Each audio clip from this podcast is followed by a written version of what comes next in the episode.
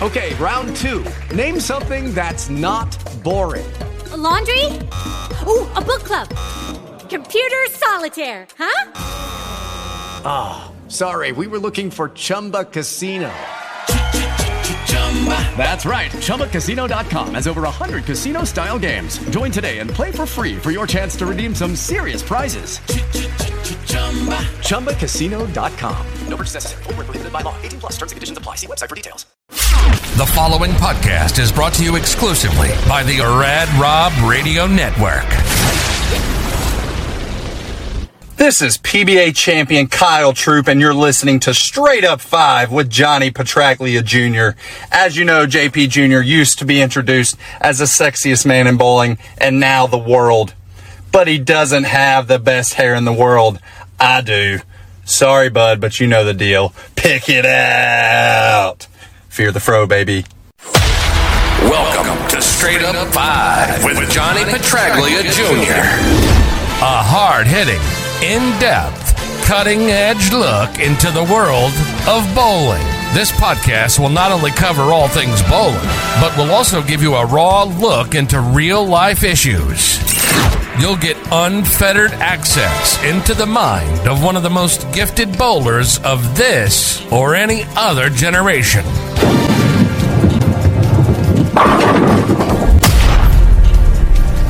So, without further ado, let's introduce you to the hosts of the show.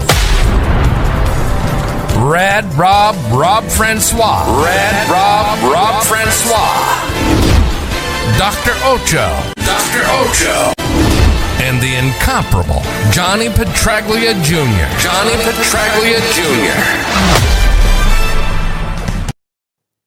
Hey guys, welcome back to Straight Up Five with Johnny Petraglia Jr. I am your host, Rad Rob, Rob Francois.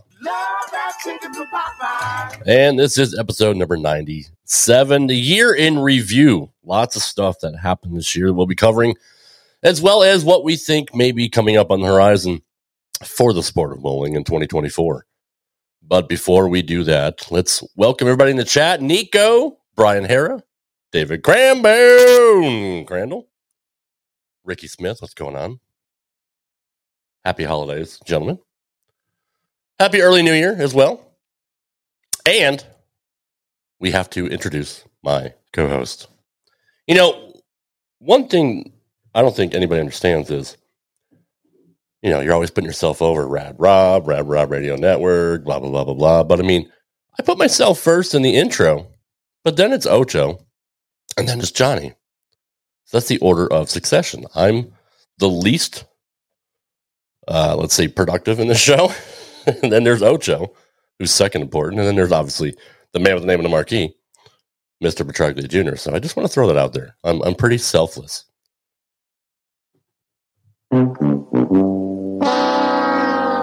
That was a good try. Troy Linton, good evening, sir. Welcome, Mr. U.S. Champion. All right, let's let's not ado anymore. Let's get on to our co-host. He is the man with the shiniest mask in the world. He is the resident doctor of Straight Up Five. He has the golden guns. He's a dad, a bowler, uh, a doctor, and kind of a douchebag. But here he is anyway, Doctor Ocho. Good evening. Oh, there it is. See. Yep.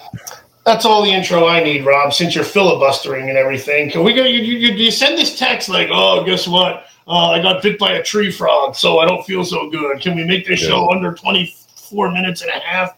And then you're over here. Uh, I'm the guy who is the guy who has a guy. right. Yes. I have. I have the. And take it away. Hey, Mr. Johnny Petraglia. Did you just open the show by saying I do shit for it? I mean, it's true. Did I say that? Is that uh, what you, is that I think you said? said? It was hard to hear because he was mumbling. He was no, I'm the least productive on this show, is what I said. The the least productive. Well, that's yeah. very nice of you. Thanks, buddy. Well, Merry Christmas to you as well, you and yours. Thanks. I was trying to let you guys know that you know, in order of importance in this show, it's me, Ocho, and then you. That's all. I could deal with that. All right. That's fair. Uh, now, my wife has had the flu for last week, and obviously I'm immunocompromised because I fucking catch everything. So uh, I now have the flu. So yay! Gave it to you like here, Merry Christmas. You opened it up and like this thing just bombarded you, and it was it was influenza. She put it in a gift bag. Actually, yes. All right. You sure it wasn't Anthrax? Because I think she's on a different agenda. Speaking of which, Joey Belladonna did a national anthem for a uh, amateur hockey team there recently. Anthrax, Joey Belladonna, get it? Come on, you guys are from the Northeast. I'm still trying to figure out why he just shit on me to open the show. No, he shit on himself. That you were the most important. Why would he do that? I mean, he shit. He shit on himself. Well, we have to stop this shit automatically. And by the way, I don't know who Johnny Lucabrazzi is that sang the national anthem. He's the guy. Who leads Are you talking about the CMAs because you're down in in Nashville area? No, I'm talking about Joey No, Belladonna the because he mentioned he mentioned I'm- Anthrax. I mentioned Joey Belladonna. Joey Belladonna, the singer of Oh, Anthrax. wait, no, he's the guitarist, right? Scott Ian's the- the singer. Jesus Christ, you guys grew up in the same era ish that I did. Well, maybe not Johnny. Ocho should have got that. Yeah, I got a lot of things. Why is he I have quiet? STDs. I don't. Uh, here, let's do this. You're so quiet. Hang on, We hang on. we Give have me a to make you louder. Uh, okay. Anyway, by the way, to everybody in the chat that's already here, Oh, and especially uh, Senor Rob Francois. Remember, we're back at the the stage with the camera that's up here, so I'm not sleeping, not fucked up. My I just can't look at nothing when Troy, everything- good good point, Troy. Fuck So- Doc Sullivan. Thank you, Troy. Doc, Thank you. uh, to Thank everybody Doc. that's already here, for those of you that celebrated Merry Christmas, I know that everybody celebrates New Year and Happy Early New Year to, to all of our loyal viewers. Happy Arbor Day, as people. always for being here and uh, salute Chandan to that. So obviously that's how we got to start. And thank God we have Rob because we wouldn't be on our 91st or 92nd episode if it wasn't for him and all of Well, his thank hard you. So Thank you, sir. Follow you up for being least important. Thank you. In fact, Uh, this show is literally Rob's medical chart because every week there's a new disease, a new illness, and so when they say like on his case history form, he'll say, "Well, episode 42, uh, I definitely suffered a hemorrhage in my groinal region. and episode 43, I coughed too loud and then had bleeding and things like that." So Yeah. just reference the straight up five episodes 20 to 80, and you'll see like his whole medical history. I mean, Nico's right. I mean, it is straight up five with Johnny P. Jr. So Good to obviously he's the most important. Billy. So really, really, actually, I was just putting over Ocho because he's not recognized enough, probably because of the mask. But uh, come on, I popped you on that one. All right, uh, Russell Yap, what's going on? Everybody, Billy Bevernage, thank you for for showing up. Everybody. By the way, uh, I want to go in. He did right. Cream bone. I don't know how many guys uh, in the world got a happy or sorry, a Merry Christmas from a U.S. champion, but I got one this year, so that was fun. Mr. Troy Lint took the time out of his day to wish me a Merry Christmas, as well as uh, Bear, which we haven't seen much on this show lately. Um, but uh, everybody else, fuck you. You didn't send me any messages, so that's what I got to say Uh, about that. Hope y'all got cold. I'm definitely Vanna because I'm I'm way more pretty. Looks alone for sure, but um, yes, he has an easier time talking to strange contestants. Yeah. I have a very, Yeah. very, very easy time flipping letters and just looking nice. So I think this is Pat's last year, right? He owned it. All right, this show sucks already. Okay. Tell John L to get out of the chat already with this guy. what do we want right. to open with tonight? Let's go, I man. wanna Rangers open with- starting. They're already losing one nothing. This is terrible. It's the year in review, gentlemen. And we actually started off 2023. To the newsman. God damn it, Ocho. You know what? I take it back. I'm moving you, Ocho. You're you're third now. Shut the fuck up. I'm trying to host. Okay. Dummy, dummy. Uh, actually, we opened up the year with a bang. Uh, it was the banning of urethane. Our January 19th show was titled Urethane, the End of an Era. Uh, that was the uh, PBA banning of urethane balls made before August 2022. Uh, and then we also had exemptions for the U.S. Open. We talked about Mookie Betts and Jimmy Allen. So we actually kind of let off the year with uh, with some pretty important topics. Um, pretty much, Johnny, the focus of this year was really around the Purple Hammer and uh, then urethane for the most part. Yeah, I mean, the controversy comes from all angles when it comes to that bowling ball. It changed, it revamped the game as much as, say, somebody a Mark like a Mark Roth did. It everybody that followed in pursuit of their dream at, at whatever age, or either you know kept contouring to you know the normal lifestyle, or just coming up into the game. Everybody's entire methods of plans of attack changed with the introduction of the Purple Hammer because it reinvented the game. It could be thrown by traditionalists, two handers, one handers, high rev guys, low rev guys, senior players, kids, uh, men, women, it didn't matter. So, all of the rules, whether it came to the hardness or whether it came to the shell or how long the ball is allowed to be used on the lane within X amount of years before it has to be tossed and replaced. The a lot of this year's season was every a lot of our shows were reliant on the the way that the path was paved by the Purple Hammer. Um, I mean, we can also contribute other balls being taken away, for instance, i.e., what happened in, in Las Vegas with the Storm products.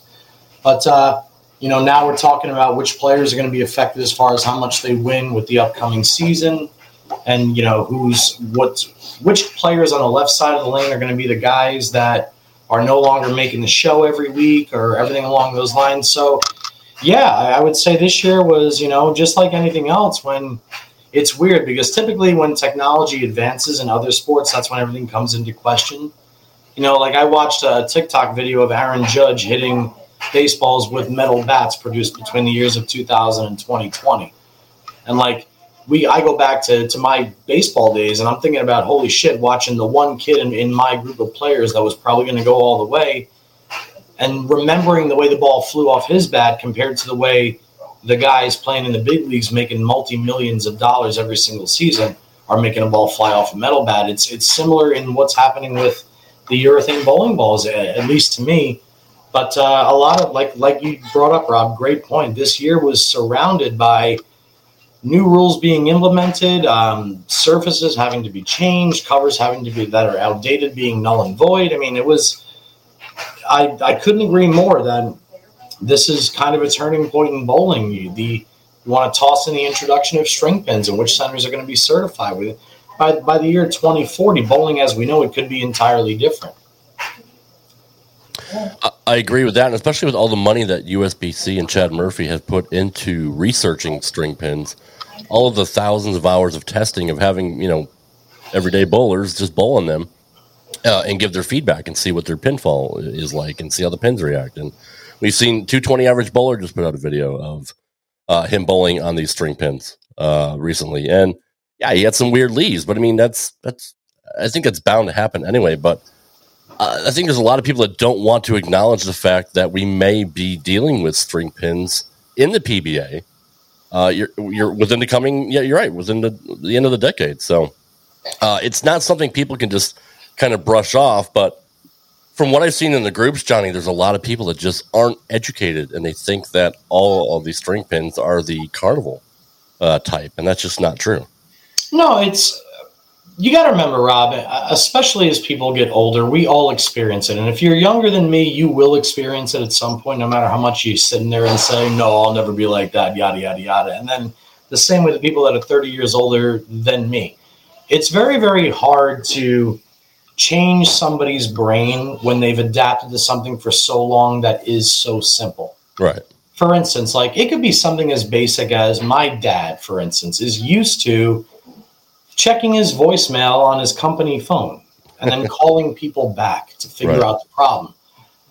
So if, if you introduce two factor authentication to my dad on email, or you tell him that he needs the latest and greatest iPhone, but now he has to like pull the screen down to refresh his emails or shit along those lines, he's going to be hesitant, if not like vulgar in his opinion that he doesn't want it, right? Right. because like if in the movie demolition man here's a prime example when sylvester stallone is frozen for 50 years and he comes back in like the year 2050 or whatever it is and he goes to take a shit right he goes to take a shit and instead of the toilet paper being there there's three seashells so he goes out looking for toilet paper and they say oh shit he doesn't know how to use the three seashells so he figures out a way to, to curse enough times to get enough pieces of paper out of the the verbal credit machine so he can go wipe his ass. And he says, so much for the seashells. When something is so basic and simple, you don't want to be introduced to something that's that's brand new. You know, be introduced to something that's brand new that's going to help in the evolution of something, right? But I actually can't remember where I was going with my entire thought. I remember where my brain works. But the reason I was bringing it up was because of something that, that introduced the, this convo. And I think it had something to do. What were you saying, Rob? What, what was it? Bring me back from That- we may have to deal with the fact that string So- pins will be prevalent and that not everybody thinks not everybody does the research about the carnival you know it's it's not all the carnival pins either but you're right string I- pins in was, general was I'm sorry to cut you off, but that was my point. Was like Right. I'm one of those people. When I go to the bowling alley, I want to throw an airmail messenger from a Freebird piece of hard rock maple. Right. I don't want something stuck to a string that all of a sudden the 710 is easier to convert than throwing a messenger on an off pocket hit. I don't want to go bowling at my sport, at my craft, and go do the same things that I could do. Like virtually, I feel like I'm, I'm playing skee ball, Right. or I'm playing on one of those stub lanes on a cruise ship, or I'm doing something along those lines that has nothing to do with the sport. It, it's it's dummying down the sport to me. Yeah. Now, whether they're regulated or not, whether they fall reasonably or not, is totally inconsequential to a moderately closed-minded brain like mine when it comes to this kind of stuff. Okay. I mean, I You get know, it. like- Yeah. I mean, it would be like telling a, an offensive lineman that all of a sudden it's flag football on the line when the game's on the line. It's going to be really, really hard for that guy to pull the flag off the guy's, you know, oblique instead of bashing his fucking chest in, right? Like Right. that's his job since he was in Pee Wee football, for Christ's sake. It's I that's that's kind of like where I am with, with those pins. Or- No, that makes sense, and, and maybe I don't know. I'm, I, I completely. You're absolutely right. For whatever reason, my brain doesn't work that way, and uh, maybe I'm just more analytical and like fact base on it. Like I'm kind of like Richgels. Like you know, we go out and we do the research. And we're like, okay, well, maybe it's not that bad, but the facts are there, but they're still not pr- like if, if they're facts for you guys, that's still analytics, like you said, is statistical. It's not Johnny's experience yet. right, So maybe when he does throw on him and then says, "Oh wow, they're very similar to," or he just hit a messenger or whatever he used that Yeah. cool lingo, um, and then his evidence will then be construed with the facts that are presented with him, basically. Right. Which is, and that's that's perfectly. That's going to be everybody, really. I mean, It's- think about it. It's it's the evolution conversation that happens everywhere. For instance, if you're a golfer, everybody for the last hundred years is used to the clinking of the irons in the bag, right? There's a very specific sound that if you've Love that. ever played a round of golf in your life and you like and you enjoy golf, Poetry. you can hear that sound in your sleep and it excites you about the next time you're going to go play golf, right? Sure. The same way that when I hear uh, a shot that's that the four pin slaps off the wall and I slap the seven out, or the light swisher hit, or the trip six hit, or the airmail messenger hit, like I'm familiar with the sound of bowling. As, as a bowler, I'm the sound is is like attributed to the success that we experience, right? Like you know, a specific sound produces a specific success rate in bowling. Yep. You know what it sounds like when you big four. You obviously know what it sounds like when you gutter on the golf course now now the same thing that happened in bowling when they went and they tried the twister pins for a while Mhm. which were 100% synthetic pins they didn't have that sound and hence they didn't last for longer than a few years at least in the public eye Right. or i guarantee you 80 out of 100 centers 85 out of 100 centers you go to now doesn't have a twister pin if you replace all those clubs in your bag that are that are iron that are that are metal and you replace them with some kind of material where they bounce off each other like the old plastic ones you had when you were a kid, you're going to take out your, your four iron or your five iron. You're going to say, shit, I feel like I'm, I'm, I'm putting a rubber ball in my kitchen right now. Right. It's the evolution has to make sense. So, like, it makes sense that as metal drivers were introduced, that the length of the uh, the the, uh, the holes got got longer. They went to 500 yard par fours as opposed to 300 yard par fours. Right. It makes sense. You know, bowling was, has always been, and we've talked a million times that bowling is one of those sports that's progressed immensely in certain areas, but dismally in others. So I think that when you take away the element that brought you into it to begin with, we always talk about weightlifting. I'm a weightlifter. I like going to gyms where the dumbbells are metal. I like clanking them. I don't like going to a gym where the dumbbells are rubber. I feel like they don't weigh the same as the metal ones. They're lighter. They're, a They're little lighter for sure, even don't though make the not to me. They don't make the sound when I clink them before a set. It, it's it, the the relation of how much work and effort you've put into your craft for it to be dummied down at the execution point, at the point where like everybody only cares about if you throw strikes or don't throw strikes. Right. I want people to look at my strikes when I bowl. I want them to hear my strikes. I'm almost 40. I watch Brandon Bohn bowl, and I wish I could throw pins the way he does. You know what? I did 20 years ago, but I don't want other people to experience what he's experiencing. So, yeah, I, like I said, I'm, I'm skewed on whether they're carnival pins or not. And I know I'm ranting a lot right now, but this is something that was like, you know, I, I kind of took out of left field and didn't expect it. So I wanted to shit on it. For. Shout out to John L for the uh, metal spike comment there, even though he's Yes. in my doghouse. But uh, walking on with metal spikes, I just, I, man, I used to love that sound. I used to love walking on the green with metal spikes because you had to be so meticulous about your step because you always leave the course in better shape than you found it. Totally. That's right. But most of the idiots didn't know how to walk with metal spikes, and now they're outlawed basically since the late '90s. So anyway, And Ricky Smith brings up a good point that synthetic lanes change the sound also. I mean, you used to listen to. it changed. Well, it changed the actual sound of bowling because Yeah. bowling on live. I remember like now seeing commercials. They didn't have all they would have was the sound of the bowling ball hitting the lane thump. and then the pins rattling, and Right. it was that was that was the most artistic thing I ever heard in my life. But you you can hear the ball roll down. You can hear the ball actually like roll over the thumb Sure. or, or whatever down And the lane. you hear it hitting, it's rolling over the wood. Instead Right. of a, uh, is synthetic more of a dull surface? Is that what it is? Is like, is, it does It's a it dull plastic the- surface. Well, syn- synthetic It is just sounds hollow. The wood, really, like So no, uh, polar opposite. So, like, I'll, I'll- I'll go with Brunswick because that's my sponsor and Mhm. what I have the most knowledge of. Um, I'll compare it a little bit to an AMF lane surface for anybody in our chat that doesn't know about the, the the texture of a lane surface. So, for instance, as opposed to wood, whether it be you know shellac, lacquer, you know polyurethane, wh- whatever the coating is, um, when you come to a let's take a I'll use Carolier Lanes upstairs as an example. Upstairs at Carolier Lanes, they use uh, Brunswick Pro Lane. That's the, the lane surface, the synthetic lane surface that uses the down lane uh, range markers, um, anything along those lines. So on those, that's a 7 16 inch thick solid phenolic construction of synthetic with a with an image of the bowling lane on top. And that's pretty standard for most Brunswick Pro lanes. Uh, the original Pro lane, prior to the ones with the down lane markings, was only five or five sixteenths thick, but Okay. still solid phenolic. In other words, solid phenolic being one piece. Um, AMF, HPL, and SPL lanes is a sandwich style lane, where the center of the lane is actually a compression board, and the outer and under part are thinner. And I think it only is 5 16ths inch total.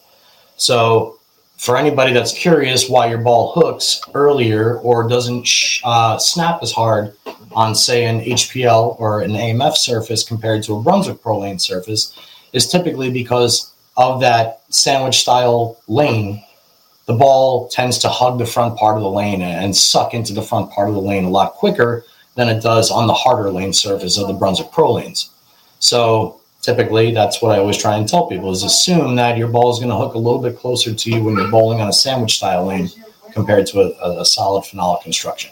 And I never knew the difference, honestly, other than just the name of the company. Because growing up at Bradley, it was an AMF house, uh, and I bowled at some, you know, certain centers around the area. But for the most part, they were all AMF. I never actually bowled on it. I've never bowled on Brunswick lanes before.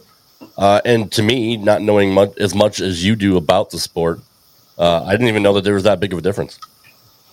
Yeah, it's and it's certainly more noticeable at, at the pinnacle level when, when you watch, you know, high ranking amateur tournaments and obviously the pros. It's you can see it a lot more. But um, what what happens is the other tendencies as you go on lanes more often is you realize that even though the lanes have the tendency to hook a little bit more and a little bit earlier on the AMF surface, the frequency of ringing sevens and ringing ten pins is minute compared to pro lane Okay. you'll leave a, a couple half tens and half sevens when you're half pocket on the AMF surface, but it's very rare that you'll leave a ring in. And what I mean by that is the six is going around the 10 or the four is going around the seven.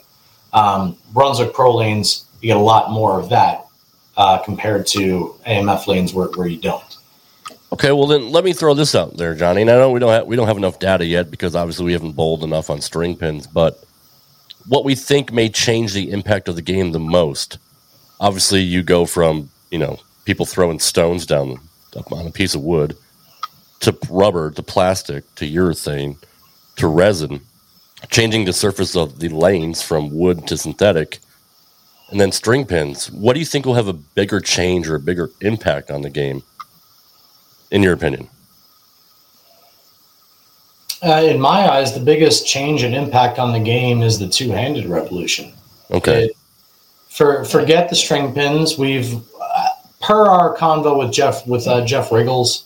I I and like processing everything aside from my ego. I realized that the string pins ain't going to change even if it does change the game, say five, six pins a game overall for the 2 million members that are left, that's still peanuts compared to in, in the overall realm or grand scheme of things, right? Okay, fair enough. Uh, for me, it's the two-handed revolution. It's it's the reinvention of the game. It's the the two-handed revolution. What makes what makes them so deadly is not their raw power. It's not the fact that they can curve it just a little bit more than say um, EJ Tackett or, or or somebody of, of that caliber. Really, Ocho? Um, what what they have done now is with the technology and, and the advancements we have in the teaching and the coaching of the game, Mhm. and the students of the game, and the very calm nature of the brains of the kids in today's game. The two handers are deadly because they're also dead balls accurate. Right. Like Marisa Tomei, my Dead on balls, Benny, accurate. dead on I guess the fucking thing is broken. accurate. I Right. guess the fucking thing is broken. Like they are, and because what they can do is they can manipulate any pattern they want faster. They're basically steroids. They're anabolic steroids. Yeah. Like in other words, if you have a very very strict workout regimen where you train five days a week for a solid year, you may add say 10, 8, mm, 8.3 pounds of muscle in one year to Six get everything right. But if you took steroids, you would gain 13 or 14 pounds of muscle in six weeks. Right. So That's what Ocho's been doing. what, what they're doing is they are they're virtually on steroids because the lane only offers so many external elements. The lane's 60 feet six inches long. The pins are three pounds eight ounces. Right. You like we're not going to see the next guy that that goes from averaging a 95 mile an hour fastball to a 110 mile an hour fastball. It's not going to happen, right? Progressions So- are steadier, slower, very, very deliberate Right. almost. So yeah. we don't we don't need a guy now that Good can example. play the seventh arrow with accuracy that throws it 24 miles an hour. We don't need a guy that throws it dead straight up the lane and wins 47 titles and has 45 second places and is also the six-time world horseshoe pitching champion. We don't need the perfect form of a David Ozio that wins a dozen titles in the middle of the lane anymore. We don't You look like him, by the way. we, we've reached a point in bowling where bowling talent and tricks can only go so far. The newest, latest, and greatest thing is the guys throwing regular and backup. You're not going to give us weight holes. You're not going to give us thumb holes. Shit, we'll play both sides of the lane legally. That's like the only other greatest thing you can do in this game. If somebody else has a better idea of the as to what they think is going to happen 25 years from now, if this isn't the end of it, we went from a stroker to a cranker to a super cranker to a super duper cranker. There is nowhere else to go up from here. There's also nowhere else to go down because it's been perfected at every single level. Feed off that. What do you think? Well, that's just it. You know, we we don't see perfection in any other sport really so often. Um, and perfection is such a, a, a, a tricky term because what is perfect in other sports? No one's going to shoot an 18 in golf. you know what I mean? A perfect game is rare at best in baseball, but that's only named a perfect game. Is that perfection? No, it's called a perfect game. Right. Perfection in bowling is 12 strikes in a row. So whether um, to, to to denounce that as the best you can do, but I, I denounce is such a bad word. I shouldn't say it like that. But it's the fact that it happens so often, and yet that's still the pinnacle. It's where do you go next? It's I'm, I'm taking a little different tour, but but that's what you were saying. Like where it, it's got to be very um, very small in its increments. You're not going to see a guy throwing 30 miles per hour on the bowling lane, hooking it from the seventh arrow. But where do you go from here, though? Right. And I think that's where we're stuck, and that's why no one has an answer except Mazza, really, with um, about the pins. But no one has an answer for where do you go next. Golf, they can make the courses longer and longer and longer as those much as long as there's land uh, where people, where rich people can buy it out. That'll still happen. It's Right. um, no, but think about it. Where do you go next? I mean, and maybe that's what maybe that's what string pins is. I feel like the moves are lateral rather than progressive, almost. You know, ironically, feeding off of what he just said, and this pains me to say, but I feel like the next progression is making people be outcasted from the sport. And what I mean by that is this. like when we all go play golf with our buddies, we usually pick between the men's tees and the middle tees. We never, ever, ever, unless we have two or three scratch guys or plus handicaps with us, Or it's a short course. we never even consider playing. no one plays the championship tips. No one plays the tips. Never even consider it because, oh, you know what? I could have a really, really, really good time from 6,300 in the middle tees. Seven to two hundred I ain't fun. probably, probably try and hang for a little bit at 6,800. Right. But it's going to get a little bit harder, right? Nobody ever goes for the 7,300 yard tips. Nobody. And if they do, they didn't check their ego at the door. Because why? Because the pinnacle golfers in the world are so much fucking better than everybody behind them. What I mean by that is in golf, it's okay to be an outcast. Right. It's okay to know you're never, ever, ever going to beat Tiger Hitting Woods. from the whites You're fine. never going to beat Sang Moon Bae. You're never going to beat Rickie Fowler. You're never going to beat these guys. On their worst day on 18 holes, you we all know we have no chance. Right. Right? Right. Rory's worst day I've ever seen on the PGA Tour was an 82. I don't think I've ever shot an 82 from 6,800 yards. Just to put it in perspective, right? Right. what I'm what I'm getting at here is is if you make if you outcast it enough and you bring enough flavor to the pinnacle level, then maybe you get more people. And what I mean by that is this: we always talk about the weight of the bowling pins. If the pins are four pounds and four pounds three ounces everywhere, all the time, Brian Voss, Pete Weber, Anthony Simonsen, Jason Belmonte, Amleto Monacelli, Walter Ray Williams Jr., my dad, Parker, Bob Learn, Steve Hoskins. I can go on and on and on and on. They are always, always going to finish ahead of even the best players behind them. Right.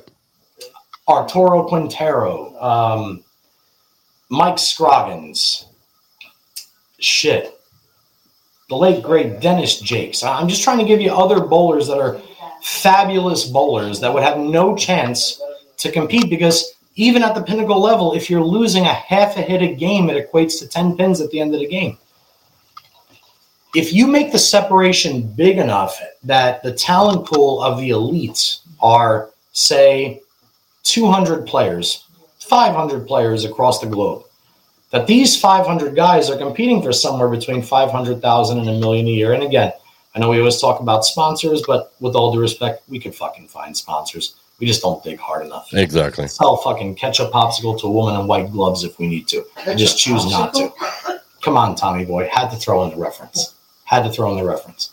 But if you separate it enough to a point that the pinnacle are making enough money that shit, like we may not be LeBron James, we may not be Michael Jordan, we may not be Tom Brady, but we're making a million dollars a year, which is perfectly comfortable in this world, right? And, Right. and- right? Yeah. If we can do that, then maybe you draw more attention to the sport because one of the biggest reasons why more people don't play pool, they don't play darts, they don't bowl, is because at the pinnacle level, there's not enough incentive. There's not enough money involved, right? That's just Right. another idea. If you actually decided to say to all your senior leagues and all your junior leagues, Mommy and Daddy, I can't knock down the pins, they're too heavy. Or the seniors saying, Oh, my ball speed's not fast enough. I can't knock down the pins, they're not falling. If you just outcast those people enough, maybe the next two or three generations follow suit with the two handers of today's game, and we create a larger separation in bowling the same way we have in the white collar sport like a golf. Sorry, I'm rambling, man, but No, it- no, you- no, you're- you- review in an hour. You, you make perfect sense. Hasn't the house shot kind of done that though? Uh, Like, hasn't that? uh, What I mean by that is, you know, The house house- shot got enough people involved at the Right. recreational level to keep some bowling centers open. But nowadays, every year that goes by, what do you hear more than anything else in the world? You don't hear about new mom and pop bowling centers opening. You hear about, holy shit, that bowling alley is still open. That place has been there for 30 years. right? My God, they must be doing something right because every other mom and pop bowling alley around it is closing, or it's being bought out by a you know a, a Fortune 500 company. It's it's a Bowlero center. It's this. It's around one. It's there. Your recreational level is exactly that. You've reinvented the recreational level of bowling, but what you've done is you've outcasted the aspiring people to make it professionally. It's it's the way you know. My I have a younger sister. My sister's six years younger than me. She's one of the best softball players in the goddamn world. And my sister decided to not play in uh, in college at Monmouth University on a full ride. She got a full ride, but she decided not to take the athletic scholarship because she said, "From here, where do I go? Right. If I'm fortunate enough to make it to the top 20 or 25 girls in the United States, I can go play for Team USA. But there's no MLB for for softball. Right. There- there's no nothing. So, like, at what point does that stop? And I think the same thing kind of happens at the professional level of bowling. People get moderately interested. They find out how much everything costs. And then they go out there and they try and beat guys that are 10 years, light years better than them to find out that the first place prize check only covers like six more weeks of doing the same shit all over again. How long do we give Bowlero before? Like, how long? Like we've been talking about, like Bowlero buys these. Are they buying it for just the write off, or are they? Is there a true attempt at you know restoring some semblance of bowling too? Because we talked about it about a year ago. Right? Maybe I'm maybe I'm a little over a year, but like If they cared, they wouldn't have changed the name from Carolier. I'm just going to throw that out there. They fucked the entire history of that center by naming it Bowlero North Brunswick. Who who the fuck would know what Bowlero North Brunswick is outside of us or people actually watch bowling? Yeah, like for instance, when it actually went away from Carolier Lanes the first time, it turned to a when Brunswick bought all the properties, they turned them all into Brunswick zones. I'm sure anybody in the chat I didn't know that. I didn't know has that. been in a Brunswick zone facility, but even they kept it as Brunswick Zone Carolier. Okay. And while it was Brunswick Zone Carolier, the on ramp to get to Carolier in between Route 1 and Route 130, for anybody who's ever been to Carolier, let's go. Um, they named the loop right around the bowling alley Carolier Lane. But they did that while it was Brunswick Zone Carolier. So just just uh, throw a little, called a little bit more salt in the wound, a little bit That's more pretty cool. in the open. is it still called that, or did they It's- change it yes, to Bowlero the Lane? the on ramp to Carolier. It, Bowlero North Brunswick is still located on Carolier Lane. Yes, Well, that's fun. Yeah, yes. That is fun. And what Ryan just said, to, like just to follow it up there, uh, um, Rob. Yeah. Bowlero charging seven dollars plus a game is absolutely ridiculous.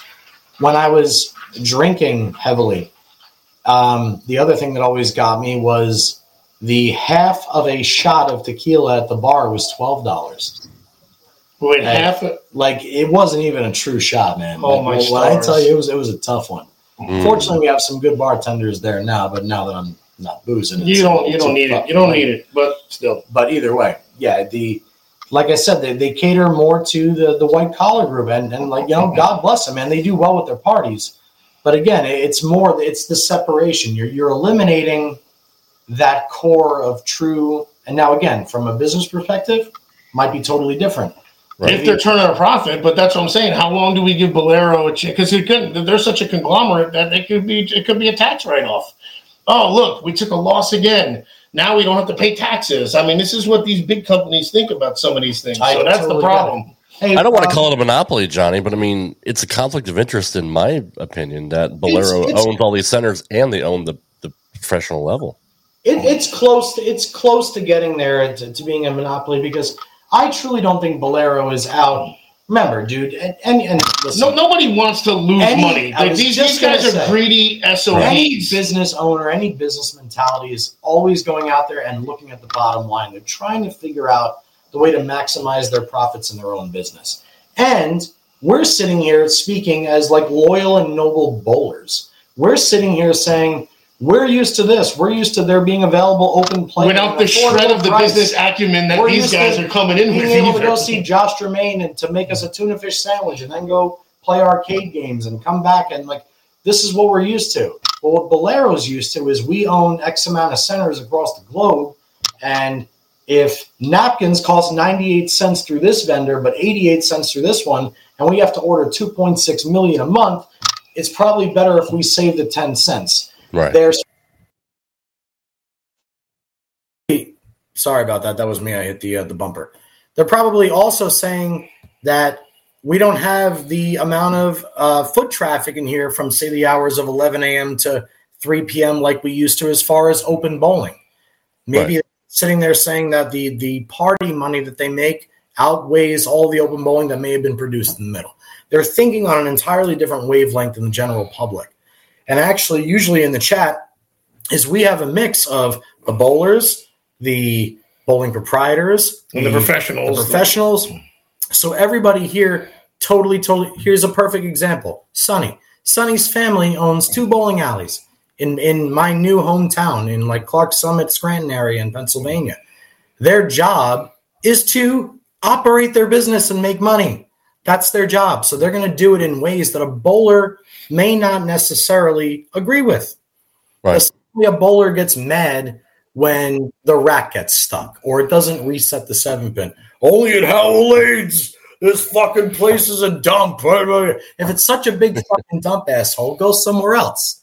Because this Right. place got to obviously keep operating whether you bitch about that or not. And one of the last mom and pop places that we have left, really. Exactly. That's the damnedest thing. You should be uh, enjoying the, the mechanics that have to go in there and at least take care of the machinery. Exactly. Man, I am rambling tonight, Rob. Rob, nice topic. I'm sorry, by the way. Hey, Oh, yeah, it, it just happens that way. I don't even know how we do it. it. Rob, I'm sorry your wife gave you the flu for Christmas. Did you get anything else for Christmas? Uh, I did actually. I can't show you now, but uh, I have an Xbox mini Another fridge. disease? I have an Xbox mini fridge right here below my my left foot here. So I got No kidding. diet sodas in there and water. Yeah, Uh, okay, that's a lie. All right, folks, that's a flat out lie. It's diabetes medicine and oh, uh. Look at look at probably it. uh, zero sugar.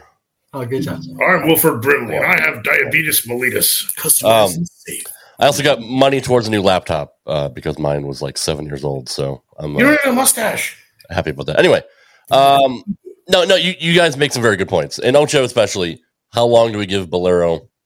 Uh, you know, how much rope do we give them before they hang themselves? Well, I, I brought it up because we talked about it, I think, a year ago, and we, I think, and I was the one that said, well, did. maybe there's something under their sleeve, maybe they're cooking something, uh, not knowing. I'm, I'm actually being There's the bear. there he is, borderline sarcastic because I truly don't think they have. Because again, it's when when people have a new toy and money to spend and money to write off. Usually, that's kind of what it is. Like like um, uh, you know, a rich kid, a rich rich parents would give a kid a restaurant. And they say, Right. if it doesn't do anything in five years, we just dump it and we just take it as a loss. And hey, we didn't pay taxes and we didn't have to pay anything on it. But um, maybe we we can't do it like that. We have to give them the benefit of the doubt too.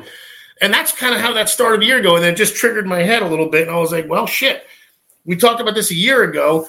I'm not sure what's changed because and and is it a year? Look how fast that was. Right. Is that even any amount of time to give it change? Like now, because I'm thinking like you got to give it 10 years at least uh, if if bowling's still around. Why do you still have the AC in the window? That's a good Look point. at Ricky. me. I'm hot, sticky, sweet from my head to my feet. Well, the reason I think Bowlero is bad for the business is because they have the controlling interest, right? Like, if let, us just say, and I don't know the math. I'm just, Yeah, I'm I, and I they're not taking like outside inter, outside uh, suggestions either. They're doing what Right. they want when they want. literally whatever they want. But let's just say they own 70% of the centers in this country and the professional level. That's a big deal to me. Like, to me, it shouldn't be both. It's one or the other. No, that's true too. It's it's almost like um, having it's like it's having professionals in the Olympics kind of thing. Like it's like that's where where do you where do you cut the line when it's supposed to be amateur status or professional? Um, because then you're well then it, then you're talking. You could explain conspiracies at this point too, Right. if need be. But To, to me, that's like the NFL saying, all right, we're going to, we're going to buy up most of the colleges in this country. one hundred percent exactly. You know what I mean? And we're just going to use that as a feeder system. But Bowlero isn't using it as a feeder fucking system. If they were, I wouldn't have a problem with It it. would make some sense at least. It would make Right. some sense because then they'd be developing players, developing talent, and and, And they're not. resources to use. Exactly. And that's the biggest problem I have with it is the fact that if you're going to own all these centers and the professional league or the professional uh, bowling association, you should ban the house shot for one. Uh, but two, like, not every center that they own is a traditional bowling center, by which they own a lot of those entertainment facilities that have Yeah, there's laser pads and arcades, there's mini bullshit. golf, there's like Right. night golf and things like that. Like that's the. I if mean, if they truly cared about the sport, they would put more into you know crafting or not crafting, but bringing up the next crop of professional bowlers with junior leagues and stuff like that. Which I'm sure a lot of the centers don't have anymore. You know, I almost I almost feel like they're gonna phase like Bowlero out and call it like Entertainment O or something like that. You know what I mean? Like, Right. just- and then be like, oh, and by the way, we have some bowling lanes here too. Like the name of them is Bowlero, like fucking Bowl Arrow. That's Like, what I'm saying. Like, so they, they chose this hot name, Bowlero. We're totally into bowling, unless they're just making salads all the time. But then, what's the you know? Are they they're going to change it to uh, you know Fun Arrow or Fun Time Arrow? right. I mean, Dave Pico says all they care about is making money. That's that's exactly truly in my heart of Any hearts. business owner, though, I get that, but there's a it, it also it's at the expense get out of the professional level. industry and How entire much? sport. Hold, hold on. How much money do you think they're making out of the out of the PBA? Like, let's just uh, compare it to just them owning seventy percent or whatever they own of the centers across. I mean, it's. I, I- I don't know that it's going to change it that much, really. I mean, then why do they it? need to be involved in both? Is what I What want. could it? Right, Johnny. What do you think about all that? He wasn't here. I wasn't here. Give me a little rundown. No, I, I was saying that to me, I don't like the fact that Bowlero owns the PBA and the centers because they're not using the centers to uh, to bring up the next generation of bowlers. Because not At every center, or something. it, it's not a feeder system for the PBA, which I was saying it, it, it's like the NFL buying all the colleges up and saying, okay, well, we now own everything. Yeah, there's no Um, draft anymore. We're just going to basically take everybody and you know, you go to this team, you go to the, or you, you Yeah, we'll- we'll cherry pick here like you're already a pro, and then we'll figure it out at, at later or something. like But but even worst case scenario, if the NFL did own colleges, they would at least use that as a feeder system. Where to me, Johnny, I don't think Bowlero is putting enough back into the sport to grow the sport to use their centers as uh, a feeder system to bring up the young juniors into pros. Again, I'm always the middle guy. Did they buy Kegel too? I'm, I'm a bowler, so I hate Bowlero, Right. but I'm a bowler. I mean, I'm a an aspiring bowler, even at 39 years old. I I want to compete on tour, and I want a place to call home as far as like my home bowling alley. And unless you have, unless you're fortunate enough to have a place like a Howell Lanes or an Ocean Lanes, just to name a few bowling alleys in New Jersey that are still mom and pop owned and are doing very, very, very well. Um, if you're forced to go to a place like Bowlero, you know what? Put up um, Roland's comment because I actually like what Roland wrote here, and this is the this is the part that scares me. Every year that goes by, less people bowl. This is what we talked about before. It's actually. not just USBC's fault that in 1989 we had 8 million members and now we have less than 2 million. It's a lot of their fault. Totally. 100%. I'm like the most outspoken, outspoken person when it comes to that kind of shit. I think that they're responsible for a lot of the loss.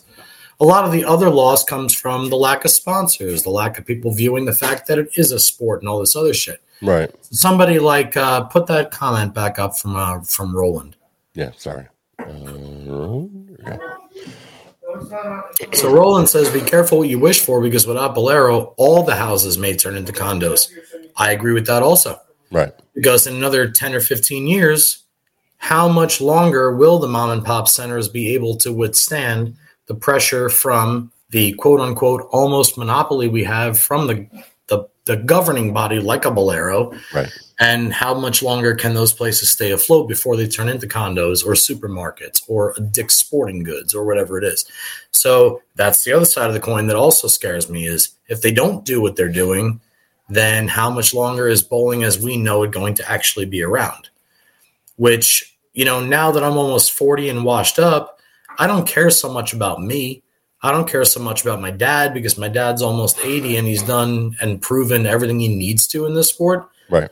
but like I'm I'm an old soul in, in a moderately young body. My my biggest concern is the future of the sport. I love going to places like Howell Lanes and watching the kids shoot spares. I like watching my dad and Parker's youth scholarship league on Friday nights. I like watching kids like Brandon Bohn and and Bell Love Castillo and these sensational kids like perfecting their craft. I want them to have something to shoot for. And what irks me about Bowlero, on the flip side of Roland's comment, is they don't care about any of that. They care about their bottom line. And to me, that's an extremely ugly thing to do. If we can make something like cornhole globally popular, what the fuck are we doing wrong in bowling? No shit. Or power slap. Have you I seen mean, that what are we doing that's so goddamn wrong? Slapping Aside people in the face. I've mentioned in the past, like the fact that bowling is a blue collar sport with white collar prices. Right. You're not gonna you're not gonna hunt for those kind of sports. I'd rather go shoot a basketball or even baseball because one bat can last me a few years and my glove can last me 20 if I take care of it. You know, like hockey gear and football gear, it's a little bit different. You know, bowling, shit, every month, if you don't have an extra thousand lying around or some kind of company contact, you gotta either hope that you make enough money to buy your shit or hope that you have parents that care about you doing what you're doing enough to push you and get you the new shit that you need every goddamn month. It's crazy. Agreed. So it's like I said, my I think my our biggest problem is like I said, we're a blue collar sport in a white collar priced world, and we don't have enough white collar sponsors. And that's always been the issue. And the dummying down and the recreational aspects and the string pins and the buying mom and pop centers, like let's buy this McDonald's and make it a totally revamped McDonald's with a better play place so more people come here. But fuck the guy that franchise owned it for X amount of years, you know? Right, right. or, or own the land that it sat on that we were able to get at a bargain price because he doesn't know his ass from his elbow.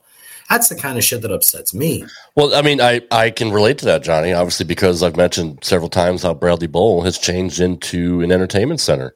You know, Totally. Alice, Alice Jarvis used to own the property in, the center, and Red Burnham was the manager for 50 years. And, you know, they sold out to Stars and Strikes, and that's that's it. I mean, it's uh, that was the, uh, for whatever reason they, you know, wanted to get out. The family wanted to get out of it after after Mrs. Jarvis died, and that's fine. It's their right. They own the center. They own the property. That's you know, that, that's at least they sold it to a bowling center and not a, you know, a, a, a real estate investor or some kind of developer. So, I mean, that's, it is good that it's, there's still some bowling, you know, tied to that famous property there in Windsor Locks, Connecticut. But, um, it's just, that's where I do agree. Bowlero has tried to at least save the sport to where they bought all these centers and, and kept them bowling centers. But I just think there's still, t- I don't think they should they should own the PBA. That's just that's my that's my two. Especially when they're not doing anything to try to grow the PBA.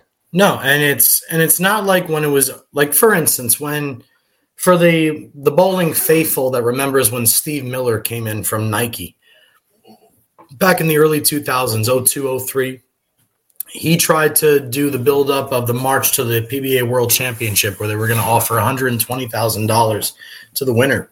Right. He tried to he tried the exempt field when Chris Peters and the two other billionaires from Microsoft came in and tried to buy the PBA. They tried he tried Steve Miller tried to make the guys talk trash to guys on TV to make it more like a WWF at the time feel. Yeah. Now the WWE.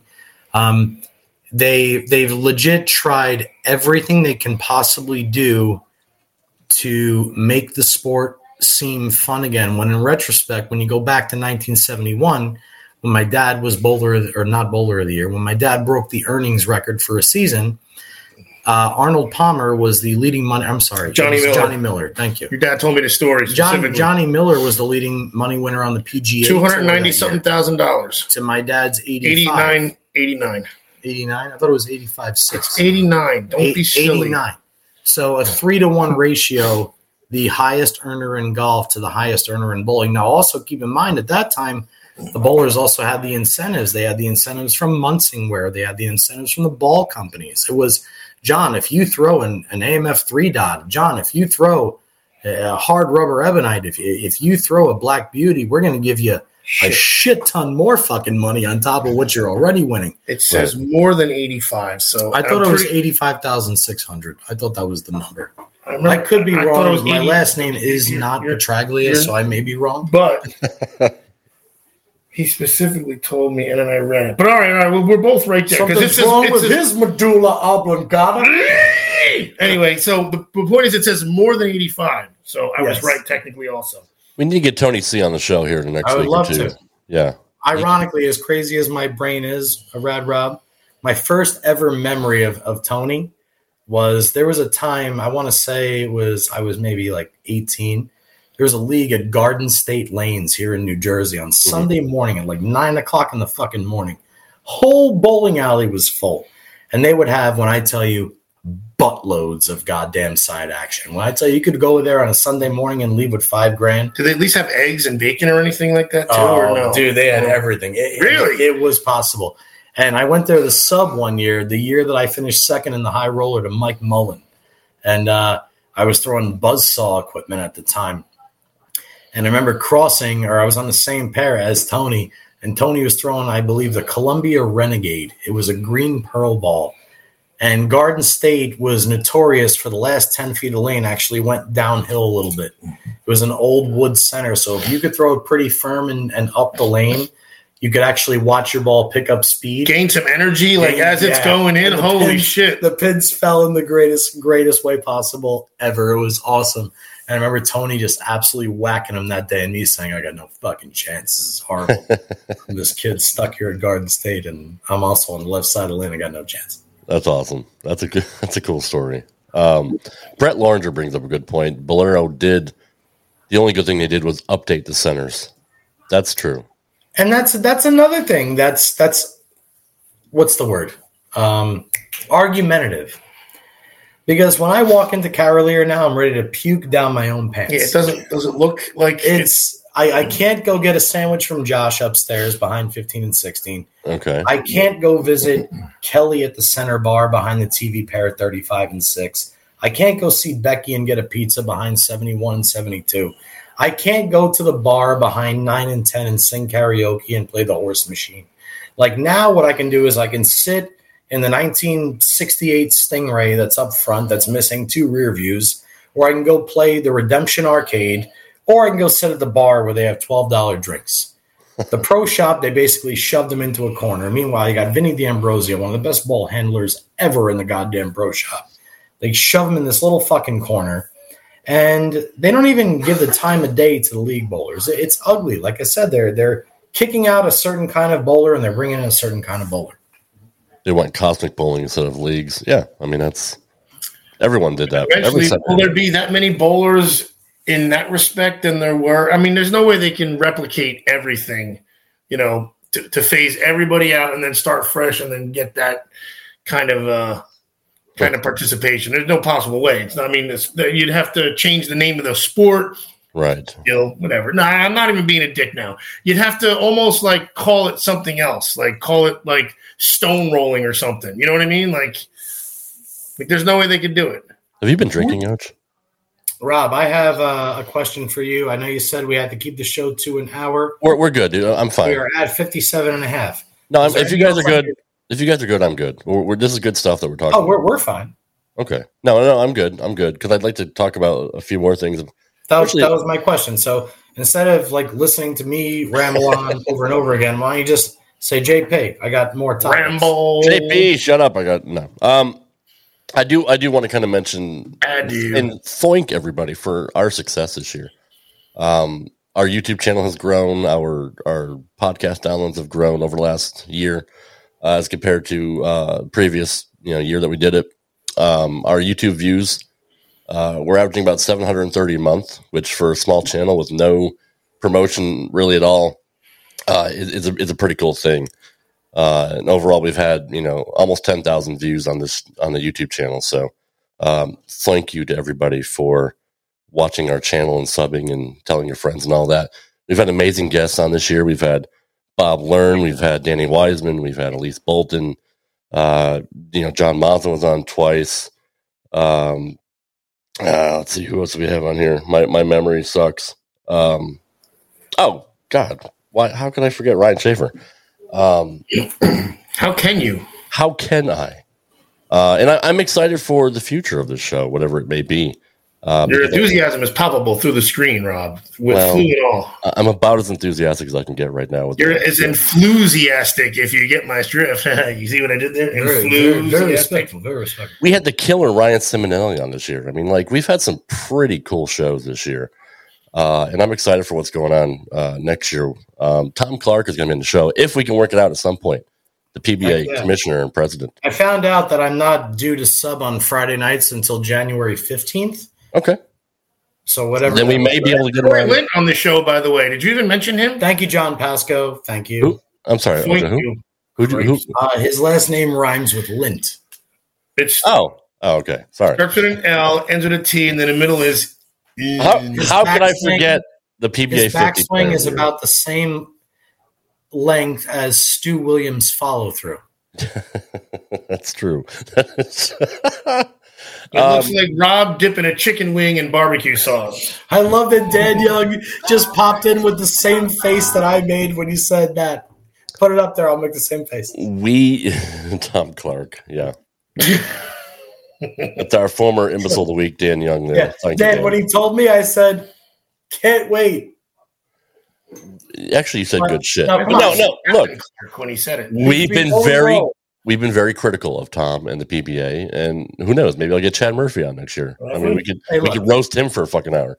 No, but we're gonna ask him the hard questions, and he knows that. Like, but Richgels set me up with it, and gonna Richgels Riggs said that Tom is very transparent.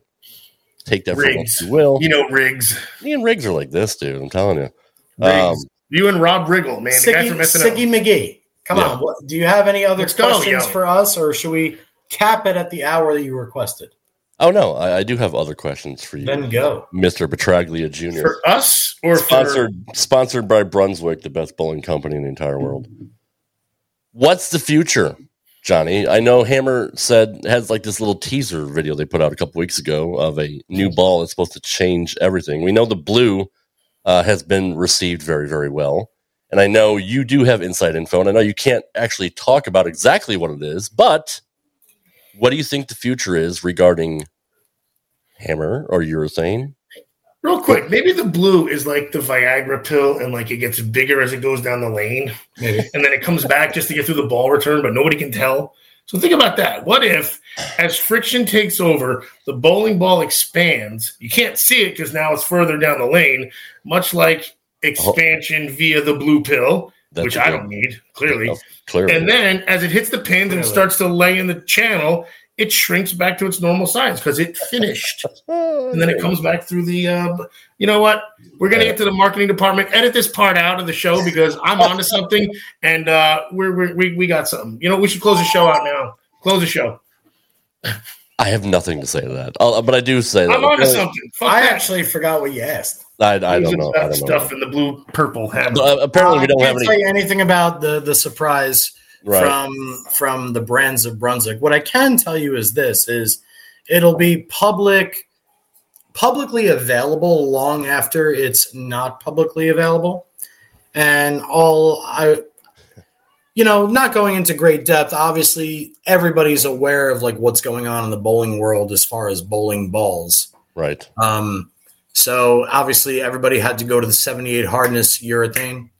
Um, so whether it's you know Brunswick coming out with the, the new blue or, or Storm coming out with the IQ 78U, every company is going to have a certain level hardness urethane that is accepted by PBA standards and available to the to the PBA. So I think it's pretty safe to say that at some point after it's available to the pros, it'll be available to the public. The the new era, the the, the new generation of the game changing ball. But I'm pretty sure that I'm pretty safe with what I just said because I mean, what else? Like we said earlier in the show, what else can people come out with? You know, Right. Right. what else can they do? So, what else you got, Rob? Over under how many tournaments do you Give think? one second here. Keep talking. Over under how many tournaments do you think Packy would have won this year without the purple hammer? I can't answer that because it's an unfair question to answer. I'm just being Um, a dick. I'm just being a dick. I love Packy. I love his. No, but it's actually a great it's a great question that I can answer pretty quickly. Um,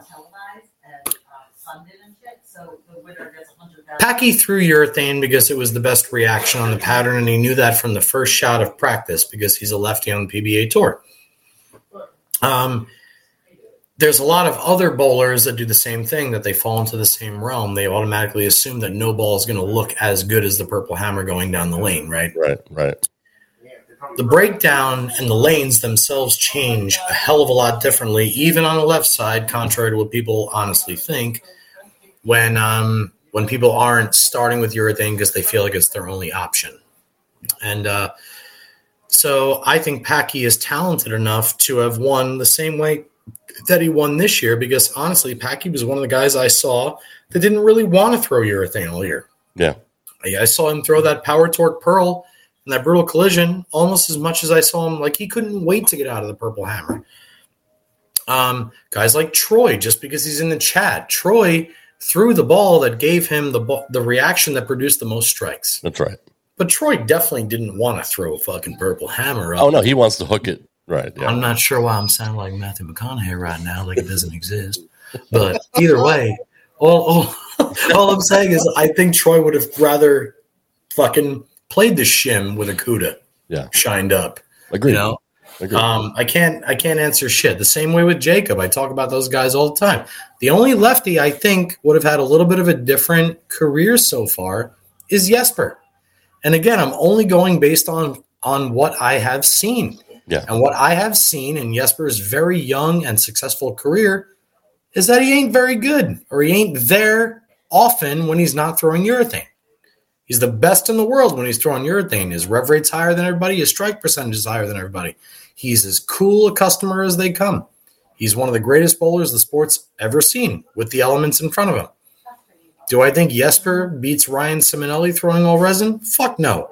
Do I think he beats Parker in an accuracy contest up five? Fuck no. Do I think he beats Jason Couch over the sixth arrow? Fuck no. Do I think he beats my dad falling back the fourth arrow? Fuck no. Do I think he beats Rhino Page in the track? Fuck no. Do I think he beats Patrick Allen up eight? Fuck no. I think That's we get, I think we get the point. you get the point? At least Yeah, I'm backing it up with facts. And I'm trying to look at the camera this time, which is the hardest thing in the world for me to do because the I- camera's up here and It's I so can't funny. see you, Rob. right. But I that's feel like I'm talking to you. Like you are talking. at you right you, now. yes, you, yeah, you are. You're pointing at me. Excellent, excellent. I'm pointing at you. Pointing What at else? What else do you have? Um, in the restroom. we love Troy Lint. Yes, we do. Um, the fact that, and I've said this plenty of times, the fact that I've gotten to talk to so many greats in the sport has been so cool. But Troy has been like literally the coolest, and just to see the success that he had this year, um, just I get goosebumps, dude. Just just thinking about it, like who, who cares? you- who cares if it's just a purple? Like you know what Ken Schneider said: throw throw what wins, no matter what. It doesn't take away it- from his his talent and the remarkable fucking season that he had being in pain, which he still is from his knee the entire time. It's remarkable what he's able to do. And I, I am so blessed to be able to call him a friend. I'm sure he feels the same. And that's all because of you too, Johnny. It's also true of just remember bowling at our level is a sport just like anything else.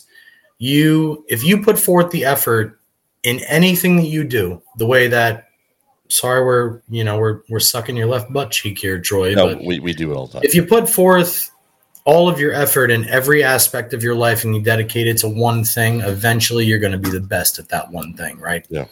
It's just the nature of the beast. Now, and and honestly, even if there's somebody who's athletically more gifted than you, that that's genetically like more predisposed to, to looking better than you, it doesn't matter. The guy that fucking works his ass off on every single level, mentally, physically, is always the guy that's going to be on top. And it just it just kind of shows like what happens when you dedicate your entire life to something. When you don't think about anything else, it's amazing what you can do. And he's just living proof in our sport. Just like all the other guys that didn't start where Troy started. Pete Weber's say what you want about Pete Weber. Pete Weber has figured out a way to bowl on average 48 games a week in competition on every single pattern you could possibly think of and still beat everybody else 100 times. Walter Ray Williams Jr., same thing. Yeah. Like the guys that give all of their life to a certain craft are always going to get where they're supposed to get. And Troy's just living proof of it. And that's why Ocho is the best doctor. He's not even listening. Ocho is um, filming the way better half of Ochoville right now. Ah, I gotcha. I smell Yes. cooking, Rock. Okay. Uh, do we Raj, think I wish I could have a martini. Right Do now, we- I'm kind of stuck with some Diet Coke, but I do have some devil's lettuce. Nice. Do we think EJ can replicate what he did this year? We know Simo is going to be pissed because of the year that he had um, was so good that it still wasn't good enough. And you know Belmo still thinks he's going to have something to prove. Plus all the young guns that are coming up. What do you think is going to happen next year? Do you think that EJ can stay that dominant? That dominant, I don't think anybody can stay that dominant. Uh, maybe, maybe for another year, like we saw Mark Roth win uh, back to back to back player of the year, 77, 8, and 9, and then once again 84. Right. We've seen that happen a couple times. Walter Ray has done it as well. Um, that dominant of a year. Like, because remember, if you take EJ out of the equation, Anthony Simonsen had one of the most dominant years in the history of the PBA. Absolutely. So, like, if you take away EJ, we had two guys. Yeah. Like, I don't know if Anthony can repeat the mere the amazing season he had last year, but both of those guys, like we said earlier in the show, they have the talent, they have the drive, they have the commitment, and the confidence. yeah. It's, it's very, very deadly when you have all of that. The guy I would look out for this year is Belmo because Belmo is one of the most intelligent bowlers on tour. Belmo's got like a Chris Barnes brain. He's a, a very, very forward thinker. He's always thinking about what's going to be in front of him. He- Like he's building his future off of his present. He's never ever dictating his future off of his past. It's one of the reasons why Belmo is so successful. He's never afraid to do anything, the same way with Simo and EJ. But I think Belmo has reached the point where, like, okay, I'm about to turn 40 years old. I've still got this. I want to see how much more I've got in the tank. Can I be as killer for five more years? Can I win 25 majors total and like do it in the next five or six years? I think that Simo is going to chase that Yeah. so I think that Simo and EJ are aware of Belmo's readiness to perform. And I think the three of them are just going to just fire in front of everybody else, all collectively for their own reasons. The same way Roth and Earl did it, the same way Don Johnson and my dad did it. You know, it, it's, it's going to be that kind of a race. And again, you could find a sleeper anywhere in there that'll be in that mix this year. It could be a Kyle. It could be Kevin McCune. I said it last uh, last week about Prather. I think Prather is the guy. Chris might- Prather is ready. And again, a lot of it's also going to be determined by the first few events of the year. Right. The lack of the urethane, the introduction of the new hardness urethane is going to redictate how the lanes are going to break down. And it's going to determine what kind of styles and what kind of games knock down more pins more frequently. Jeff, I love you. Merry Christmas. Jeff, Brad Miller, Player of the Year. Jeff if this happens, I'm going to go to Bowlero and tell them that um, no, you know, I didn't. I don't know what to say.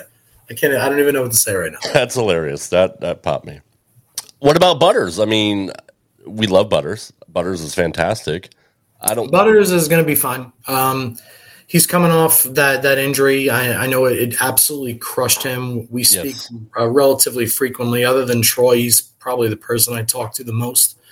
Um, I know that he was really trying to protect um, that hip, that leg, Yeah. and I know he works his absolute ass off every single day to get back.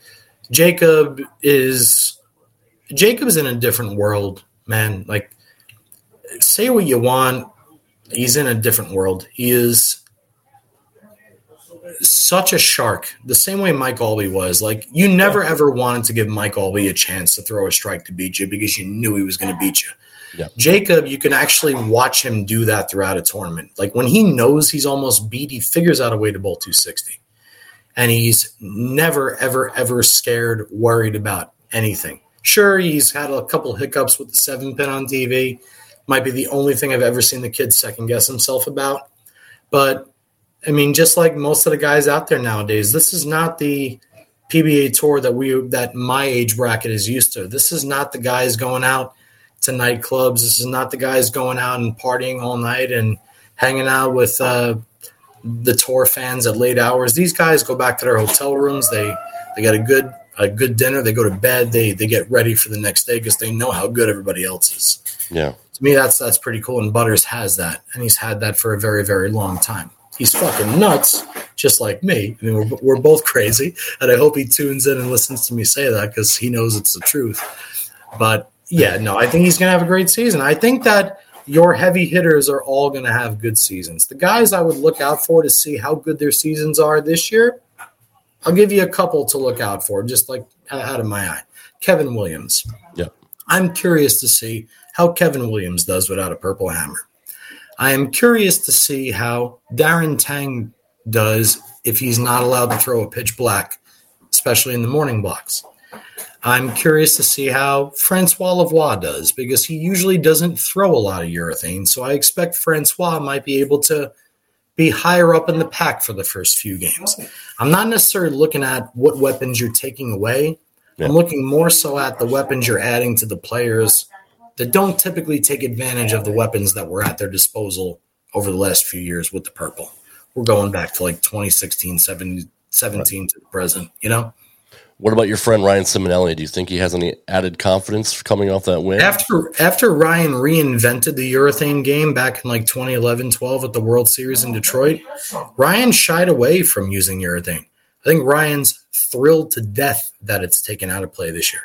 I think he's going to be thrilled to death because he no longer has to worry about the heads being disposed in the first few games of, say, an 18 game qualifier. He can rely more on his speed. Look for Parker to make a couple regular PBA shows this year, yeah. especially since he's coaching the Waco Wonders and he has to be at all the tour stops anyway.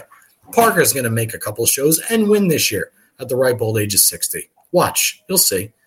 It it it allows certain bowlers who were so good at their craft to go back to their craft once more. Yeah. It's like a last hurrah. Dan Young brought up another one that's a great guy that I didn't mention once is Dom Barrett. Dom Barrett throws urethane when he's absolutely forced to. He doesn't want to. He wants he drills more balls than anybody. Yeah. He certainly doesn't want to throw urethane. But yeah, that's uh sorry. Like I said, I'm in, I'm in a rambling mood tonight. No, it's all good. You're you're spewing knowledge, which I always love. Anybody else you think might have a bounce back year? A bounce back year? Um maybe somebody that I think we're going to see less of Chris Vi. Mm-hmm. I think we're going to see a little bit more. Give me a give me a lefty here. You're going to see more Graham Fach. There, there's there's my shot in the dark. You're going to see a lot more Graham Fach this year because Graham Graham was good with resin, with roly resin long before urethane. But Graham, I think, is one of the most underrated players there is. He's almost like Mazza to me. Yeah. He's accurate. He's controlled. He's got a beautiful game. He never really jacks on it at the bottom. He's just a good player. I look for Graham to have a really, really good season this year.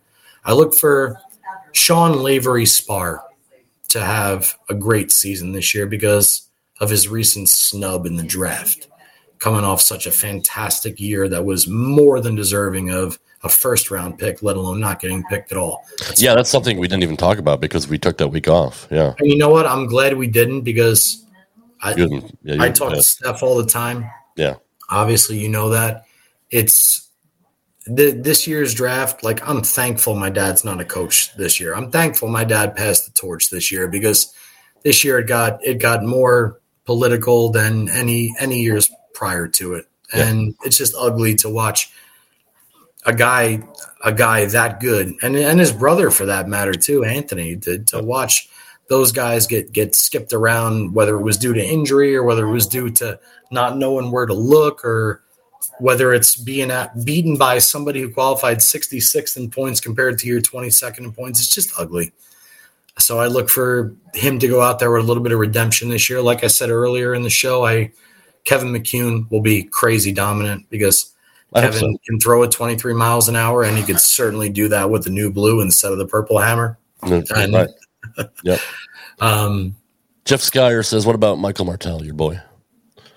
Michael Martell, you know, I've again, I, I always bust his chops. Um, I think that what I saw at the Marcus tournament, I, I, saw Michael throwing the IQ, the 78 hardness, and uh, Michael's very accurate. He's he's a very accurate player. His spare shooting is a little skeptical, uh, especially his left side spares. Uh, you could tell that a lot of his antics in the start of his approach, the the the fucking around of the shoulder, the the pointing of the right shoulder, the the very very like committed nature of of him. Uh, you could tell it's it's all like him just trying to slow himself down because it really comes out when he shoots left side spares. It's almost like he's just praying it comes off his hand. Right. So I think other than because Michael's very accurate, other than that, I think if Michael just really figured out a way to hone in on his spares he um, has as good a chance as anybody. He's talented. He's got a good wrist at the bottom. He never falls off a shot. He's just like everybody else out there, man. He's fantastic. They're all fantastic. They, but there are certain guys out there that have a trick or have a little bit of an edge in a certain field over other guys. And right. Right. I think Michael needs to find that, just like a lot of players. And once he does, he'll be just fine. And it can happen to anybody, honestly. A light bulb sure could just click Um, Yeah. and you can you can have a dominant year. When do you think we see the emergence? You, you mentioned Parker. What about his kids? When do you see we see the emergence of the Bohn brothers? Um, all the kids, and which, by the way, congrats to Sydney Bohn for um, Absolutely, I, I, I heading to to Vanderbilt. That that's fantastic. Um, love Sydney like she was my own little sister. Um, I think the the Bohn family is a very smart family. They're a very studious family. They are a by the book family. So I think both kids, both Brandon and Justin. Again, I, I'm not speaking much for Sydney. I'm not sure what she wants to do yet, but I know for a fact that um, Brandon and Justin will finish college that they will stay involved with the sport at every single level, whether it's social media, whether it's capital, whether it's pro bowling. It doesn't matter what it is. Um, but I know that they are just like their dad. They bowl everything. They practice every single day. I saw Brandon the last three days since I've been down here with mom and dad for the holidays. Uh, I'm sorry, the last two days. Saw Brandon practicing. Brandon practiced with dad today, getting ready, I, I believe, for Team USA trials coming up uh, right after the first of the year. Yep. Um, I think that Brandon already has it. I think Brandon will be a Hall of Famer. Yes, I do. I and what I mean by that is when Brandon's 35 and has won at least 10 titles and two majors, which are still my Hall of Fame credentials, or 10 titles and two of them are majors, I think Brandon will be a Hall of Famer because he already has um, the winning the winning edge. He already has that nature about him. Justin transitioned from one handed to two handed, and he's got one of the cleanest releases I've ever seen. He's already won, um, I believe, uh, what's it, Junior Gold or the the Youth Masters or whatever it's called. Um, I expect Brandon to win more titles than Justin, but I believe both of them will be in the double digits with titles before their careers are over. I agree. I agree. As long as the PBA is is out there. All right, final question. Putting you on the spot. Okay. Who do you think gets Player of the Year next year? This coming season, Yes. I'm going to give it this year to. I'm going to take one of the front runners. I'm going to give it to. Can, can I take two? Sure. Why not? It's your show. I'm going to give it to Belmo or Simo. Okay. I think that the quote unquote sophomore slump, even though it's not his sophomore season, will come into play for EJ coming off a season like that. It's like a Ted Williams hitting 400 in baseball, and it's like being expected to do it the next season. Like, Exactly. oh my god, I struggled this year. I only hit 360. Yeah, you're still 100 points better than the the median, but it's okay. Right. So I feel like no matter how good EJ bowls, he's thinking in his brain it's not as good as last year. Like I said, I think Belmo is on the warpath to have another two hundred thousand dollar earnings season. And I think Simo was pissed that he bowled as good as he did last year and didn't win player of the year because EJ had one of the best years in PBA history. Yeah. So I'm going to leapfrog EJ and say it's uh, if I had to take one, I'm going to say the one this year goes to Belmo. Actually, I agree. I think. EJ is going to get snubbed. I think uh, Anthony is going to get snubbed again. I think he's going to finish second, and I think EJ is going to be behind guys like an Andrew Anderson or a Kevin McCune in, in the polls. I agree. Actually, I was going to take Belmo. Uh, sleeper though, sleeper pick of some none of those names that we mentioned. Somebody Graham, that Graham Fach. Okay. I'm going with Graham Fach because he's very good at controlling the front part of the lane. He's very stoic. He's very even keeled, um, and I like the idea. the The thought of Graham Fach having more push in the first 20 feet of the lane on the left side with that medium hand. He's not too firm. He's not too soft. He doesn't crank it too much. He's not weak at the bottom. He's like that perfect mix that can curve it from the fourth hour if he needs to, shove it up the first, and be very comfortable somewhere in between. Roger says, serious question. Wouldn't Simon be happy making 300K plus without even bowler of the year? I think anybody would. Um, I, I, I really do think anybody would be happy making 300K a year. I think um, at this point for Simo, it's a little bit more personal. I think Simo's got enough money in his young age. I think he's got a good head on his shoulders and he's investing his money properly. He's a very old young kid. He is. I was going to say that. He's a He's, throwback. he's already got his affairs in order, and I think he just knows he's the best and he just wants to be the best. Yeah. Even though he's a two hander, he's a, he's an old soul. He's a throwback. Yeah, that's Uh, that's definitely my answer, Roger. Based off what I know of him, he is he's just out there because he wants to be the best in everything he does. He's one of those people. It's why he does his own lanes. He rebuilds his own machines. He levels his own lanes. He's he keeps notes. I mean, he's he's a good egg. That kid, you know, he's He like as good as they come. My sleeper pick is Kyle Troup. I think he's going to rededicate himself and refocus because he kind of had a down year, obviously, uh, as as compared to the one previous. And you can just see, like, even on the team team thing, um, he was frustrated. I think he's gonna, I think he's gonna bounce back this year. That's my sleeper pick oh, for for player of the year. I, I like that. I like that pick too. I like and like I said earlier, Rob, about the the sophomore slump coming off the massive year. Kyle had his massive half million dollar year. Yeah. He had his sophomore slump. We saw him visibly get angry in some tournaments. Yep. So I think that you are very, very good there. I also like who Roger just wrote. Tommy's another guy. Tommy's like like almost closer to the senior tour I know. younger guys, and he's still one of the best the sports has ever has ever seen. You know, he's another guy to, to look out for, and another guy that. What makes Tommy so dangerous is Tommy is the guy that we talked about evolution. We talked like, for instance, Walter Ray decided, you know what, I'm going to learn how to throw it two handed, right? Tommy Jones said, well, you know what, I'm going to learn how to be really, really good with urethane. And we watched him bowl 300 at the Hall of Fame Classic with urethane on one of the two lanes. Right. Yeah. Tommy's another guy that whatever they throw at him now, he knows how to do. It's very, very, very dangerous. There's it's going to be a lot of sleepers this year, and a lot of it's going to be dependent on the breakdown of the lanes and what the lanes dictate and tell the players to do. Right. They, if it's like years past, you will see a lot of the same faces every week because no matter what pattern they put out, typically the same kind of games make it. Right. So we're, we're going to get a pretty good judge in the first three or four weeks. I would- I would- I would say of that. Are you excited for the upcoming season? Um, I've I've been excited about bowling since I moved back to the East Coast. That's Um, good. I'm glad. I enjoyed bowling more in Vegas, but I enjoy how much people love bowling on the East Coast. Yes. Yes. So since I've been out here talking to more people uh, about bowling on a pretty frequent basis, these are, yeah, like yeah, that's that's where I'm at. I like it. Can we get Ocho back here to close the show? What's what's he doing? Ocho, come uh, close the show. We're gonna do the imbecile of the week. All right, well, so do I have like 30 seconds to check it on my phone so I can have a cigarette because I'm You, sh- dying? you sure do. I'll come back. It's time. We want you for the imbecile of the week. favorite segment. If you guys don't know how to use a seatbelt, just ring your call button and Tommy will come back there and hit you on the head with a tack hammer. You know, Lloyd, just when I think you couldn't possibly be any dumber. Here's the imbecile of the week. Some people are really f- stupid. Really, I, I expected Ocho to walk back, and I, I, I thought He's coming, he. but I saw I saw him run real quick. Oh, I think he was washing his mask. Got a little schmutz in his mask. What's what's He's, he he's doing? doing something with it, but here he is.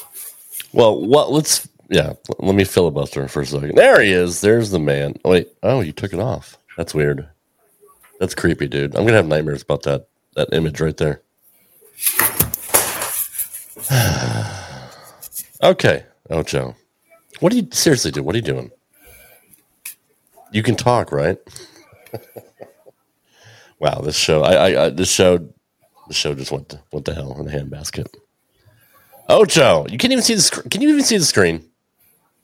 Of course I can. What kind of a question is that? I don't know. I don't know. This week's imbecile of the week comes from Elise Bolton's page, which you know she gets a lot of gems on her page. Just the fact that she's, uh, you know, an attractive female. Uh, this schmuck commented on Elise and Nate's YouTube channel on the recent video at Pelv 1.6. Still looking for where skill or athleticism is involved because it's just an easy game with no skill whatsoever. So Nathan Lees responded, okay, go win a PBA title, then come back and tell me this. Well, that jackass. And not make fun of his grammar either. No, that's absolutely right. Um, so that person came back and said, it's okay. I have two already this season. I'm in your region, the South region. I see you guys all the time. And I know you don't do anything with bowl, living off mom and dad's money. I know you don't actually work. But bowling is super easy, especially since I know you reactive resin cheater stuff. Nico, he could be imbecile of the year. He, he's in the running. We're, we're gonna we're gonna put up a poll next week. Yeah, Johnny should really even be here for this, man. This would be uh Well, let's just do a replay next week too. I'll, I'll I'll I'll put this back up when it gets back. But your your early thoughts on that? Do you really think this person has two PBA regional titles? No, he probably won his league, like meaning like won like five out of seven points twice on league, and then thinks, okay, yeah, I got this figured out. Which is what we talked about again years ago, two years ago now, like where you think you're good at something and it's the big red wiffle bat, but you're really not that good because then it gets harder as you have to compete in tournaments against better competition. Right. So, no, this is a that's actually a funny thing. I maybe I got a feeling he's a troll. Like maybe that's just uh You may be right. is it a goof? I, I- I don't know. I mean, just the fact that his name is Pelv 1.6, I don't even know what that means. That that I don't even know. Probably the guy's pecker size. I mean, that's, it probably is actually. um, there are a lot of trolls, and I know they get a lot of trolls, especially the guys. Just you know, being I mean, really though, how does bowling even get trolls though? That's the other problem. that is weird. Now that it's strange.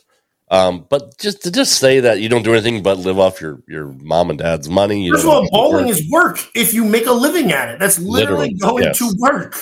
especially when they say, "I know you don't do anything but bowl." Well, duh, that's their fucking job. You Yeah, dumbass. guess what? I eat because of bowling. I have a house because of bowling. I put food on my table because of bowling.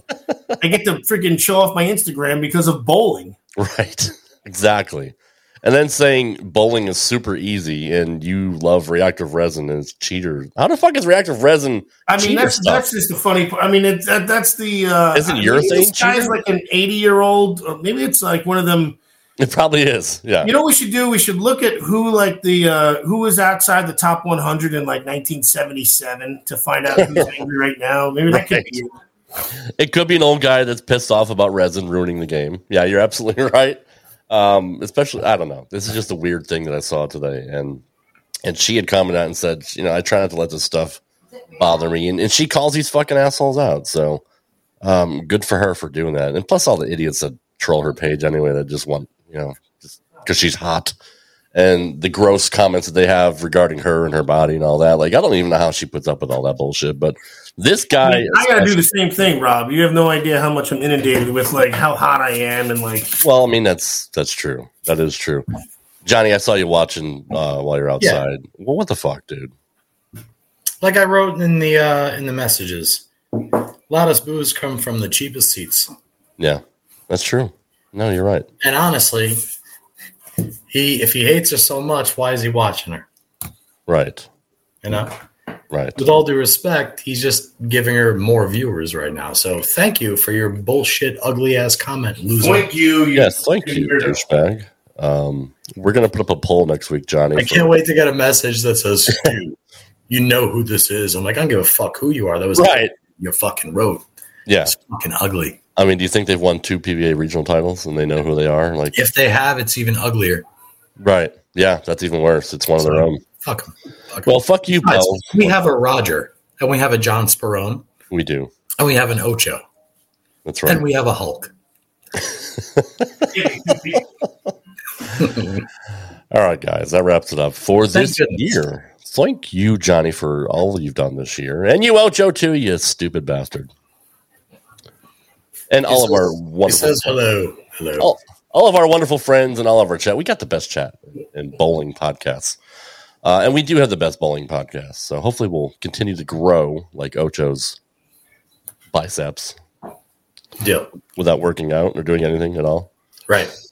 which is what we do. Yeah. Just it's just there. It's amazing. thank you guys for this year and uh, happy new year to everybody happy new year to you johnny and, and ocho and, and mrs ocho and little ocho and he doesn't have any pets does he? he has a cat. Fuck that cat. I don't like cats. I'm allergic to cats. Fuck the cat. Fuck the cat ocho. I mean don't fuck the cat ocho but i mean you know what i mean. I think that's what he's already doing. i love you guys. Uh, uh, dude this is this is the highlight of my week. Even though i feel like shit i still come on here and have fun with you guys. So that's uh That's a good thing. Feel I noticed we have, we have a lot of Tom Clark haters in the chat, so we definitely need to get him on. Stop grabbing bear claws two at a time and getting them lodged right in this region. Uh, that's, that's How about some coffee? I'd love some. all right. On that note, guys, happy New Year. Thanks for watching. We will see you in 2024. Take care, guys. Good night, everybody. And fuck you, Doc Sullivan. Still every week. Goodbye. Thanks for listening to this edition of Straight Up Five with Johnny Petraglia Jr. You can follow the show on Twitter at Straight Up Five Pod. Follow Johnny Jr. at JPJR07. Follow Rad Rob at Rad Rob Gaming. And follow Dr. Ocho at the DR Ocho. Got a question for Johnny? Send your questions to straight up 5 podcast at gmail.com. We'll see you next time for another edition of Straight Up 5 with Johnny Petraglia Jr. Right here on the Rad Rob Radio Network.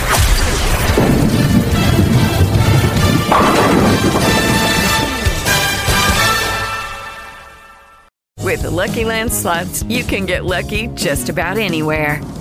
This is your captain speaking. Uh, we've got clear runway and the weather's fine, but we're just going to circle up here a while and uh, get lucky. No, no, nothing like that. It's just these cash prizes add up quick. So I suggest you sit back, keep your tray table upright, and start getting lucky. Play for free at LuckyLandSlots.com. Are you feeling lucky? No purchase necessary. Void where prohibited by law. 18 plus terms and conditions apply. See website for details.